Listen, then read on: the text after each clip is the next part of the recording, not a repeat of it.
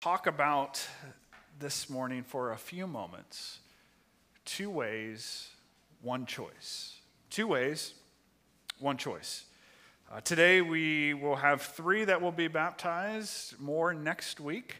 Uh, but uh, two of the three that will be baptized this morning are some of our DA kids, Dorseyville Alliance kids. So the children are going to remain in here, so they will not be going to children's church today, so that they can uh, celebrate uh, with their fellow DA kids in uh, their decision to be baptized this morning.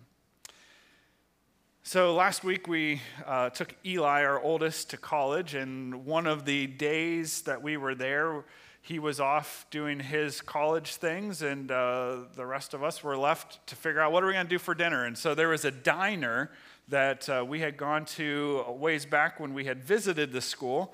Uh, but we decided to go to that diner again. We had liked it there. And you know, the great thing about a diner is that you can get just about anything that you want. Diners don't focus on one thing, they have a broad range of food. So you could get breakfast for dinner. You could have a salad for dinner. You could have a cup of soup or a bowl of soup. You could have a burger. You could have a, a Philly cheesesteak sandwich. You could have steak. You could have chicken. You could have fish. You could have pasta. You could have Asian. And then within each of those categories, there were like six or seven different choices, at least in all of those. And for a person who loves variety and loves to just say, hmm, what do I feel like today? A diner is like the greatest invention known to man.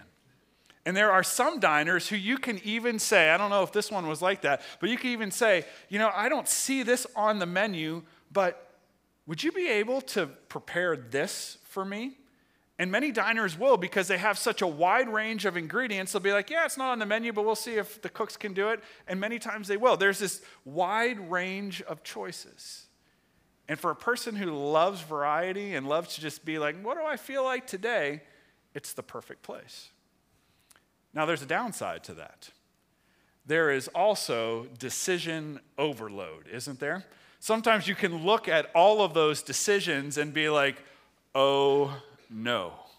What am I going to pick? Do I feel like breakfast? Do I feel like steak? Do I feel like pasta? Do I feel like a sandwich? Do I feel like a burger? Oh, I kind of feel like that, but I really kind of. And then you make your choice and they bring it out. And what inevitably happens is decision regret. As you see the person that you're sharing the table with or the person at the next table get the thing that you thought about getting but didn't, and then all of a sudden you're like, oh man, look how good that is. I wish I had gotten that. All these choices. And we live in a culture, don't we, that loves to have variety, that loves to have choices, endless choices before us. Sometimes this desire spills over into faith. We want to have many choices. We want to have many ways. Many times people say, I'll take a little bit of this part of a faith and this part of a faith and this part of a faith, and I'm going to bring it in and kind of create my own faith. But when we see Jesus and we see his Sermon on the Mount and his countercultural teaching, it becomes clear for us that there really are only two ways, and we really only have one choice. In each of these ways, these two ways, there is a gate to enter, a road to travel, a destination to arrive at, and travelers to travel with. But there really is only one choice. Two ways, one choice. Jesus defines these for us, so let's look at what he says. The first way, way number one, when it comes to the gate, the gate in the first way is wide. Verse 13, for wide is the gate. Gates were common in Jesus' day. They're not so common in our day. Many cities had walls around them. And so to get into a city, you would go in through a gate. an opening that would be guarded many times, especially if there were intruders or enemies at the, at the walls of the city and you're trying to keep them out, they would close the gates. And so, gates were a common idea for Jesus as he was talking to those who were listening to him preach the Sermon on the Mount. They would have understood wide is the gate, a wide gate. When we were taking Eli, we traveled from Pennsylvania all the way through Ohio and into Indiana, and we traveled the Pennsylvania Turnpike, the Ohio Turnpike, and the Indiana Turnpike. And what do they have on turnpikes but toll plazas? And that's probably the best way for me to be able to explain that. When you drive through these toll plazas, you have one lane. There is a gate or a, in these plazas where you drive through. That would be a way to think about a gate, an entry point to a road. In Ohio, you go through, and no matter even if you have E-ZPass or not, there is a gate that comes down. You're not going through until it has accepted your E-ZPass, or else you're going to be busting through some gate. But one way or another, there is this entry point into the turnpike. Jesus says on this first way, wide is this entry point, wide is the gate. In other words, anyone can get through, anything can get through. A person can bring whatever baggage they want, whatever sin issues they want, whatever beliefs they want, whatever ideas they have, whatever preference they may have. You name it, they can bring anything because the gate is so wide. Basically, I can come on my terms, in my way, the way I want to do it. Anyone can enter on any terms they want. Wide is the gate. Once they enter the gate on this first way, this wide gate enters into a broad road. Wide is the gate, and broad is the road. It's wide, it's expansive. In my imagination, if you think of smooth driving, this is that road. There are no bumps on it, there are no detours, there are no difficulties. It's just smooth sailing. There's nothing standing in your way. It's just wide, wide road. There's lots of room for all of your sin for all of your baggage, for all of your beliefs, for all of your ideas, for all of your preferences. Today we hear the slogan, You do you. Have you heard that? You do you. This would describe the broad road. You just, you do you. Whatever you want to do, you do you. That may not be what I want to do, but if that's you, you do you. I'll do me, you do you, and we're just all going to be on this road together. We can, this, this gate is wide, this road is wide. There's plenty of room for all of us. You do you, she'll do her, he'll do him, I'll do myself. We'll just cruise along on this broad road. The destination, though, even though this sounds good, right? Do whatever you want. Live however you want. You do you. The destination is not good. The destination is destruction. Wide is the gate, broad is the road that leads where? To destruction. It seems like the dream situation until you find out where this road is leading you.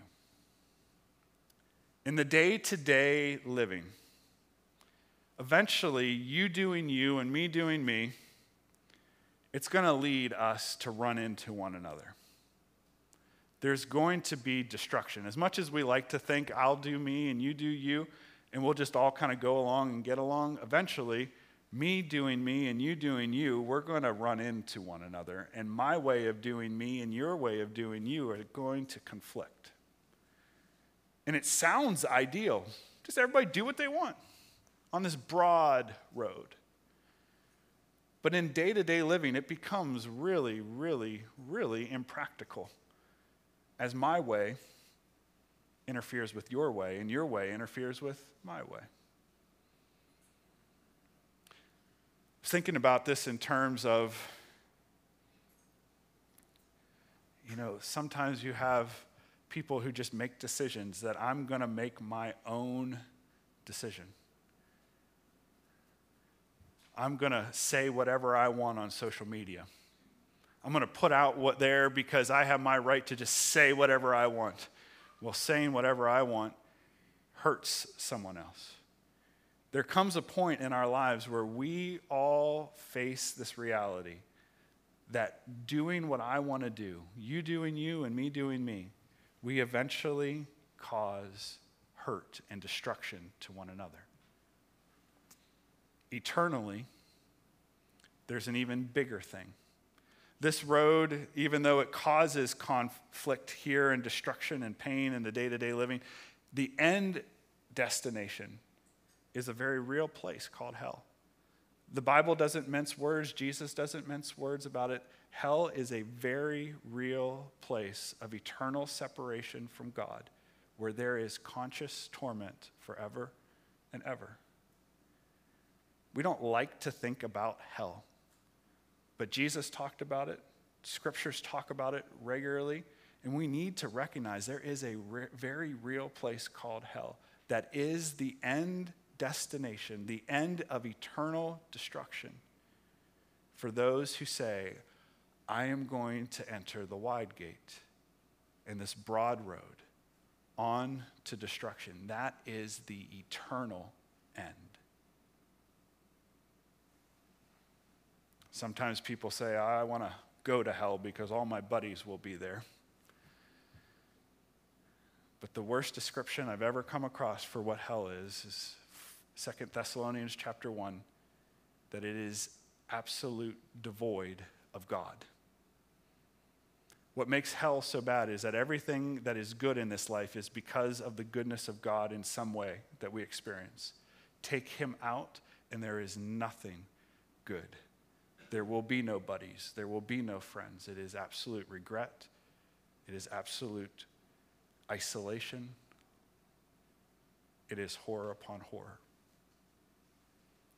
We need to understand the reality of it. Wide is the gate, broad the road that leads to destruction, and the travelers are, Jesus says, many. Many are on it. There's no shortage of people on this road. Many are on it. Jesus is saying that if you want to be in the majority, if you want to be what most people are doing, this is the road to take. Way number one. Way number two is really the Jesus way. Early Christians, one of the ways, one of the names that they were called, they were called people of the way. people of the way. Way number two, which is what Jesus gives as the alternative. This way the gate is small. Unlike the first way, this gate is small, it is narrow. There's no room for excess baggage. There's no room for sin. There's no way for no room for my competing beliefs, my ideas, my preferences because this area, this gate is so small that you come just as you are not with all of the excess stuff that we would like to travel on in that broad road that the wide gate allows for. This is so small, it is me and only me, you and only you, that enters this gate. When our kids were young, we'd go to the Children's Museum, and they had this maze called the limb stretcher. and you would kind of make your way up and wind all the way up and up and up and up and up. Sometimes it'd be like, come on, come on, Dad. Let me take the entrance to that thing, like for kids, kids are like sucking their way in. It's so small. Matt, an adult, it's like the most, like you get in, if you're claustrophobic at all, you're like, no, no, no. You get in there for a second, and you're like, I'm out, I'm out. But that, when I think of what Jesus is saying, I think of that. This entryway is so small. Small is the gate. Go back. Narrow is the gate. If you leave your finger in Matthew for a moment and turn for a quick second to John, Matthew, Mark, Luke, John, to John chapter 10, verses 7 through 9. John 10, 7 through 9. I want you to see this because Jesus talks about this gate, but then he says something very interesting as he describes himself as the shepherd of his sheep. John chapter 10, verses 7 through 9. Then, therefore, Jesus said again, I tell you the truth, I am the gate for the sheep. Do you hear that? I am the gate for the sheep. All who ever came before me were thieves and robbers, but the sheep did not listen to them. And he says again, I am the gate. Whoever enters through me, we, he will be saved. He will come in and go out and find pasture. Jesus is making this amazing, intense claim. On this way, there is a gate, and it is small, it is narrow, and that gate has a name. That gate is a person, that gate is Jesus. He makes these claims that says, he says, I am the way. I am the truth. I am the life. No one can come to the Father except through me. In Acts chapter 4, verse 12, after Jesus had ascended into heaven and his disciples were standing before the religious leaders, they, the religious, or, or Peter and John tell the religious leaders this There is no other name under heaven by which men and women and young men and young women and boys and girls can be saved except the name of Jesus. This way is so narrow, this gate is so small because there is one way into it, and that is Jesus. Jesus is the gate. So we enter that gate through Christ. The road, he says, is narrow. There are clear boundaries on this road, there are rules that govern it. The phrase you do you and the mentality you do you does not work here. The phrase that we adopt is I do what Jesus says. I do what Jesus does. I follow Jesus. This can seem like pretty narrow thinking. This can seem really difficult at times. But the reality is, losing what I want actually leads to something that is so good, and that is life. Small is the gate, and narrow the road that leads to life. The, de- the destination is full, abundant life. Day to day, Jesus says that He has come that we might have life and have it to the full. Though this life following Jesus is difficult, narrow roads, narrow ways, narrow pathways, narrow entrances are not easy. Oftentimes, following Jesus is hard. This road is not an easy road to travel. It's why most people are on the other one. But it is the road and the pathway to life. Sometimes life, and we think, oh, life means that in this life I'm going to have comfort, I'm going to have ease, I'm going to have lots of money, I'm never going to get sick, no one's ever going to get mad at me for my, my beliefs in Jesus. That it's going to be this comfy life, that we're entering into this thing that's just going to, oh, ah, this is the best thing ever. I'm living the, the best life here on earth. Jesus said, In this life, you will have trouble. Jesus said, If they treated me this way, they're going to treat you this way. So he, he lets us know this road is not good, but this road is full of life. It's full of peace. It's full of joy. It's full of being spared all the stuff that happens when I do me and you do you and we run into one another and the destruction that comes to life. We're spared that from what I do to others. And there's a life at the end of the road life everlasting, the fullness of joy. We sang we just want to be with you, that, that heaven begins here on earth. The kingdom has come. Therefore, we experience life with him. But the fullness of it is one day, either when we pass from this life into the next or Jesus comes back, whichever comes first, and we are with the Lord forever. That is the fullness of life. And everything that is wrong with this world will be gone. The fullness of life life everlasting, a life that never ends, a life that is with God. He will be our God, and we will be his people forever and ever and ever. That is the destination. That is what we look forward to. That is our hope. That is the end result of this road. The travelers, though, Jesus says, the travelers are, are few. This road is often lonely. The travelers are few. It's why we need one another. Being on this road shouldn't be something that is just convenient for us and we figure out how we walk this road with the other travelers when it works. But this is when we realize this road is not easy, we need one another, it should press us into one another. I need to be with one another, with other people who are traveling this road. If the travelers are few, then we need to be with others who are traveling that road. If it's not an easy road, we need to be with others who are on that road. This road, with a small gate, narrow, leading to life, and few travelers, is the way of Jesus. So this morning, I would ask just simply, which way will you choose? Which way will you choose? Sometimes we like to think, I'll put off that choice, I'll make that decision later.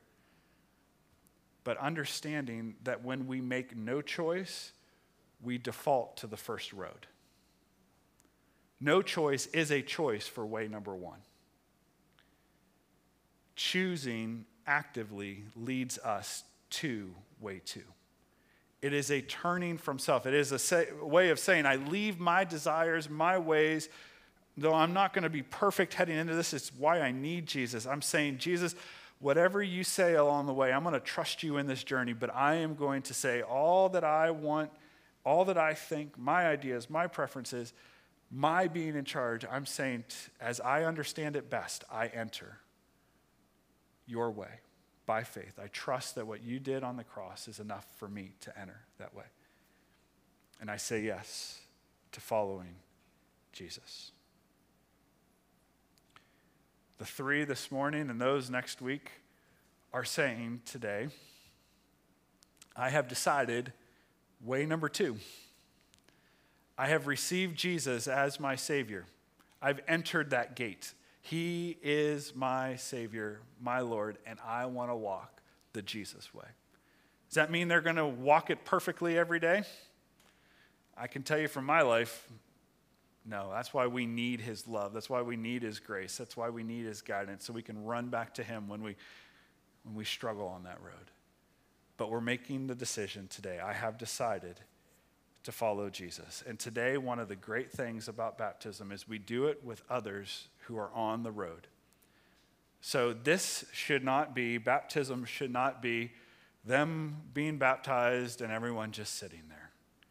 This should be celebration. This should be cheering one another on. This should be outwardly expressing what we're going to be doing, walking in encouragement for each of these as they walk this life it's okay. If you can go to a football game or a baseball game or a concert and have somebody do something and cheer, we should be able to cheer one another on. It should be our expectation to cheer one another on as fellow travelers together. So, in a moment, those three are going to be baptized. And just as a reminder or as an explanation, if you're unsure what baptism means, baptism does not save you. This does not make you saved. This is a step of obedience. Harry talked last week about faith and works. Our faith demonstrated in works. Jesus said to be baptized as a re- after we've made the decision to follow Jesus. And so it is an outward demonstration of what Jesus has done in us. When folks are above the water, it represents their life before Jesus, before they got on the Jesus way. When they go under the water, it represents being united with Jesus in his death and in his burial. And when they come back up, it represents being raised, just like Jesus was, raised to a new life, a new life following Christ. Are you excited to celebrate those who are saying, I want to be on the Jesus way? Are you excited? All right. Well, let me pray for us and let's get ready to celebrate these baptisms together. Father, we thank you. We thank you for the way of life that you offer to us.